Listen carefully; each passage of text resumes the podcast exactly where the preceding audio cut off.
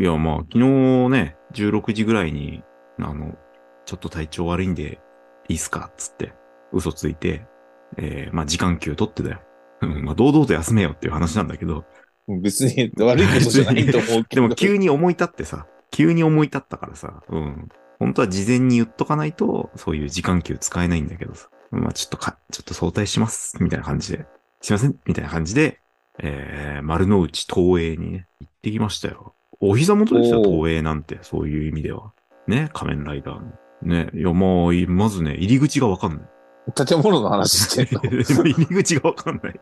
丸の内東映のね、しかもなんかね、まあ地下に行く階段があって、そこ降りてって、まあ、もうあの、ネットで買ったから、あとは QR コード見せるだけだと。あの、俺あんまりほら、人とそういうのを言うの恥ずかしいからさ、新仮面ライダー1枚とかちょっと恥ずかしいじゃん。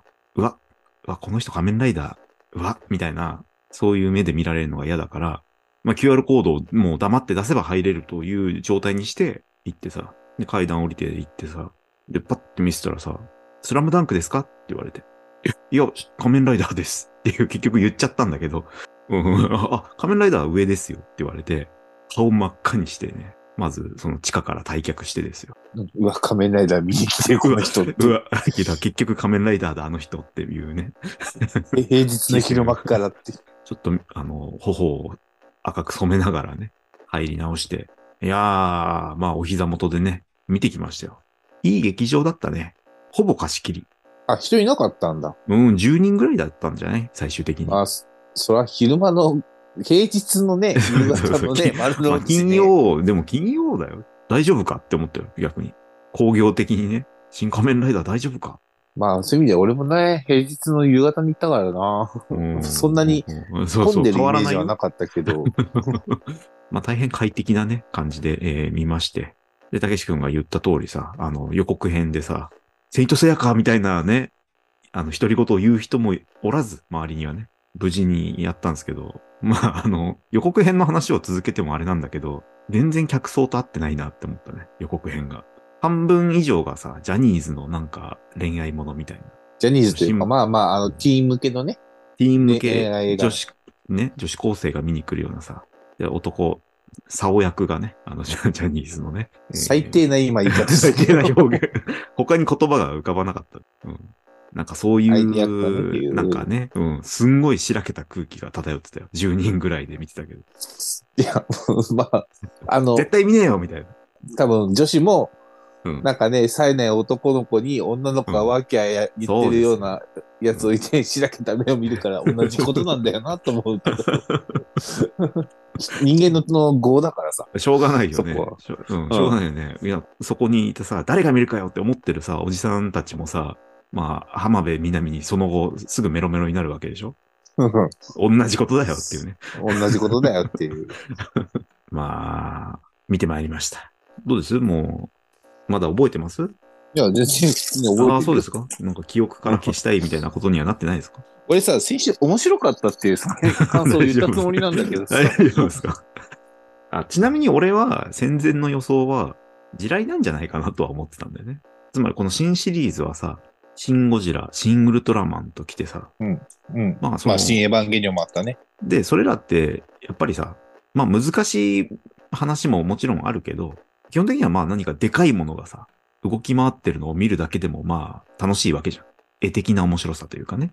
うん。これぞ特撮みたいなさ、そういう面白さ、わかりやすい面白さはそこにあるわけじゃん。で、えっと、新仮面ライダーの予告編とかね、若干のなんかしょぼさを感じてはいたわけ。大きくねえしな、みたいな。映画的な楽しさって大丈夫かな、みたいに思ってたけど、小さいなりに見せ場ってあるんだなと思ったね、特撮の。うん、チープさはもちろんあるような気もしたんだけど、今のご時世さ、あの CG でなんだなんとでもできるんだけど、割とね、できる限りはリアルをこだわったらしいから、っていうので、多分君が感じたチップスはそのあたりだと思うけど、うん。あの、泡になって消える感じとかね。まあ、ただ、原作は爆発だけどね。ただ、仮面ライダーの怪人とかはやたら人を溶かしたがるはあったから、そこから来てんだ。やたら泡にしたがるから、人を。あれね、よくできてんだよ。あ、だからさ、泡になる、泡にさせられるっていうのがさ、あの、描写としては残酷じゃないんだけど、恐怖は感じるからさ、跡形も残らないっていう怖さよね。そうそうそう。うん。あ、消えだちゃったんだ。あれ、あれはすごいと思うよ。そうだよね。ただ、あの、いかんせん、ブラックサウンを先に見てしまったがためにさ、カニ怪人をね、どうしても 思い浮かべてしまうっていうのはあったけど。いや、まあでもね、うん。いや、でもうんのっけからね、やっぱその冒頭からさ、まあ、結構フルスロットルでね、うん。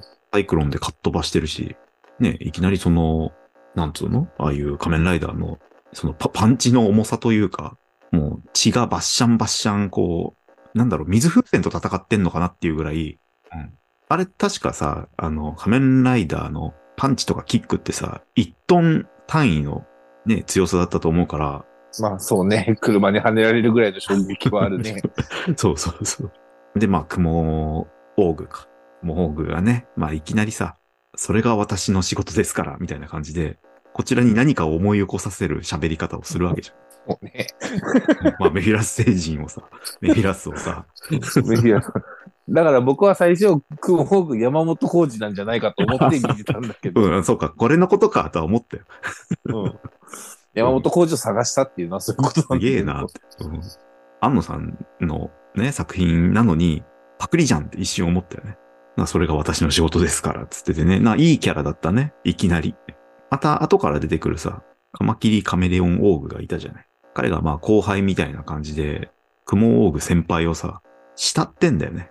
なんかそこをちょっと深掘りしてほしいみたいな気持ちにはなった。ショッカー側のその人間関係ちょっともう少し見たい。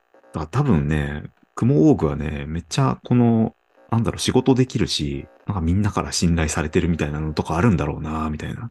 まあ、ただ泡になってしまったんですけどね。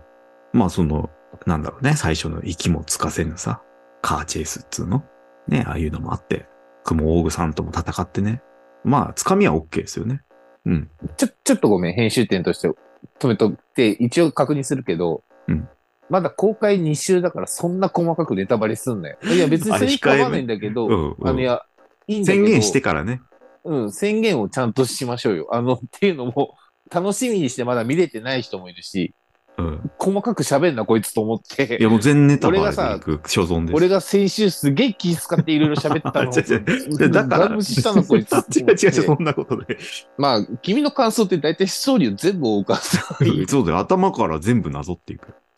うん、まあいいよ。はい。あはいどうぞあ、まあ、せ宣言すると、まあ、ネタバレですよ。はい。完全ネタバレで喋るよ。クモーグ編が終わった後に、まあ、なんな、なんなの？あの、セーフハウスみたいなさ。うん。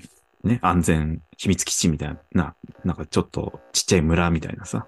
竹野内豊とさ、斎藤匠が来るわけじゃん。まあ、たけしも先週言ってたけど、やっぱやばいね。斎藤匠を見るだけで。もうウルトラマンじゃんってウ思っルトラマ。ンじゃんって。うん。ウルトラマンじゃんってなるよね、あれね。ね、あの、ウルトラマンの時には斎藤匠髭剃ってたから、ああ、そうだっけああ、じゃあ微妙にそういう違いは出していただけてるのね。うん。だからまあ、違う人であり、あと、まあちょっと、安野さんの思惑としては、シン・ゴジラも、えーシン・ウルトラマンも、新仮面ライダーも、同じ世界線上の物語として出し、に、世界を繋げたかったらしいんだよ。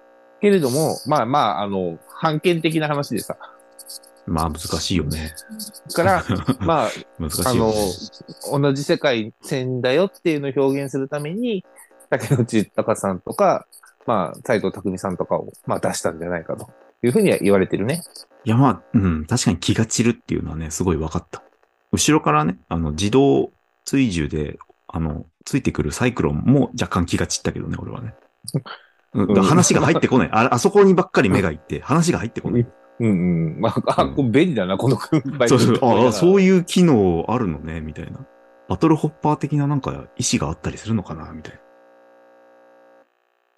何？ショッカーの情報みたいなのをさ、ね、あの資料パラパラめくってるときにさ、あの、何？ショッカーあれは頭文字なんだね。うん。サステナブルなんとか、なんとかみたいなさ。うん。なんか、エコな組織みたいになってたけど。うん。エコテロリストみたいな感じになってたけど。うん。うん、そうね。安野さんの新シリーズは必ずそれを出すよね。怪獣もさ、なんかちょっと字違ったしさ。ああ、そうだね。うん。ウルトラマンもそうだしね。シン・ゴジラの時もゴジラに当て字してたし。あの辺が新解釈みたいなところなんだね。で、まああれか。その後、コウモリオーグとね、うん、戦うっていうところでさ、高いところから落下して仕留めるライダーキックのかっこよさ。もうあれが見れただけでコウモリ出てきた回があったみたいなね。うん。えぐって思ったよね。えぐい、えぐ、もう、殺しに来てる蹴りじゃん、あれはもう。足にね、返り血ついてるし。ね、このコードならね、攻撃できないだろうって言ってさ、ね、飛んで逃げてるのをさ、サイクロンのさ、引き出し口をさ、ちょっと斜め下に向けて、浮かせるっていうね。うんちょっと飛ばせて、かつそこからまた、そうそう、ジャンプし。て、こうして、こう、キック入れるっていうね。いや、あそこの絵の力すごかったね。なんかとってもエンターテインメントだなと思って、あら、いいじゃないとなった瞬間でしたね。はい。まあ、で、あこの後か、ね、たけし君が言ってた、サソリオーグね、問題の。問題のっていうか、まあ、別に問題にはなってないような気がするけど。問題にはなってない。僕が単純に長澤まさみの無駄遣いって言っただけで。うん。あ、来た瞬間、もうこれのことかみたいになってさ、嬉しくなったね。あの、すぐ終わるんだろうなっていう、まあネタバレを食らってはいたけど、うん。まさそういう終わり方かっていうね。うん。やられるシーンすら書かれてないからね。まああれ何がまあシュールかって、ね、ちょっと監視、カメラでね、遠隔で竹野内豊と斎藤匠が見てる。その音声で、あ、やられてるんだっていうね、うん。めちゃめちゃ強そうだったのにね。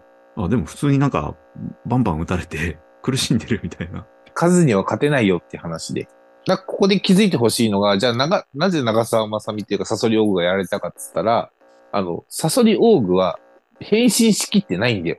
あ、まあ、マスクを被っていないということね。スーツも着てないし、スーツ着てないマスクも被ってないし、それをしなくても、まあ、いわゆる変身状態になってれば、あの、ひまあ、人の力をはるかに超えた能力を出せるんだけれども、まあ、本人の性格なのか、それをさせさせる隙を与えなかったのかはわかんないけど、うん。なんかまあ、生身状態、ほぼ生身状態で、半端なんだね、あれね。半端な状態になってしまったから、やられたわけです。まあ、俺はそういう理解。なるほどね。ああ、それは腑に落ちるよね。なんでそんな弱かったんだろうって思うけど。うんうんうん。弱くないんだもん。だって、サソリゴーグは。まあまあ、あと、サソリの次は、8か。なんか随分、なんか急にね、ヤクザな世界みたいな感じだったけどさ。まあ、盾がやりたかったんだなっていうのはもうわかるんだけど。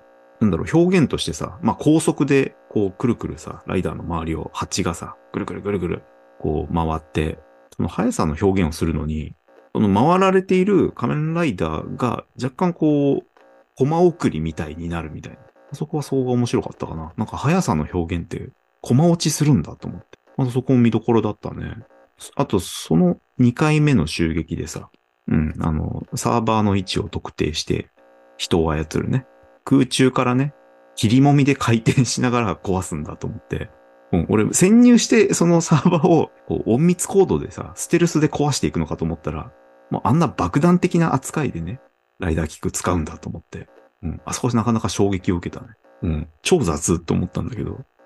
その後が、あれか、森山未来のところに行くのか。あの、役名で喋ってないから。一郎、緑川一郎くんのところに行くわけですよね。うん。なんだろう、あの、コンテンポラリーダンスやってるからなのか知んないけどさ、所作がね、なんか、美しいというか、何なんだろうっていう。うん。あと、全然こっち見てくれないみたいな怖さあったよね。そう、全然見ないんだよね。あ、これ意思疎通できない人だ、みたいな。いや、あれはね、なかなか、やっぱ、これまあ演技としてはさ、香川照之さん亡き今、なんか悪役やらせて、あ、ピカイチだなと思ったね。いや、ほんとね、相手を見てないっていうのがね、うん。怖いよね。怖かった。あれはまあ、うん。あこいつがラスボスだみたいな感じにはなったよね。ラスボスではないんだよね、でもね。ショッカー的には。AI のさ、ああっちがご本尊というか、倒したのってあくまで支部みたいな感じだよね。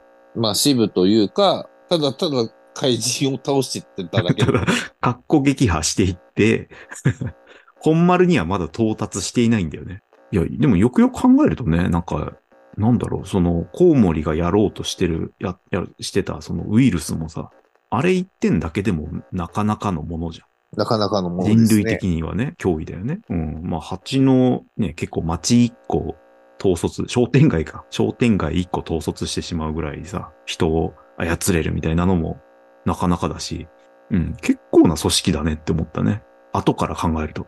いや、結構な組織だし、結構な能力を皆さんお持ちですよ。もうお持ちですよね。あの、仮面ライダーの1話1話で出てくる怪人たちって、毎回毎回やろうとしてることえぐえぐいから、あの、貯水池に毒膜とかそんなの平気でやるような人たちだああー、から。なるほど。